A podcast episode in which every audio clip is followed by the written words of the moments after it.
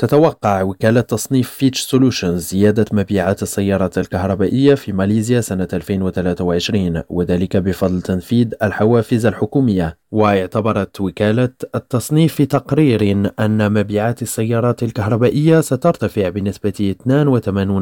82% سنة 2023 ويتعين أن تبلغ المبيعات 5840 وحدة سنوياً وأضافت الوكالة مع إدخال المزيد من السيارات الكهربائية التي تعمل بالبطاريات وتوفير المزيد من الخيارات للمستهلكين نتوقع أن تفقد المركبات الكهربائية الهجينة القابلة للشحن حصتها في السوق سنة 2023 زي العابدين تيموري ريمراد ودار البيضاء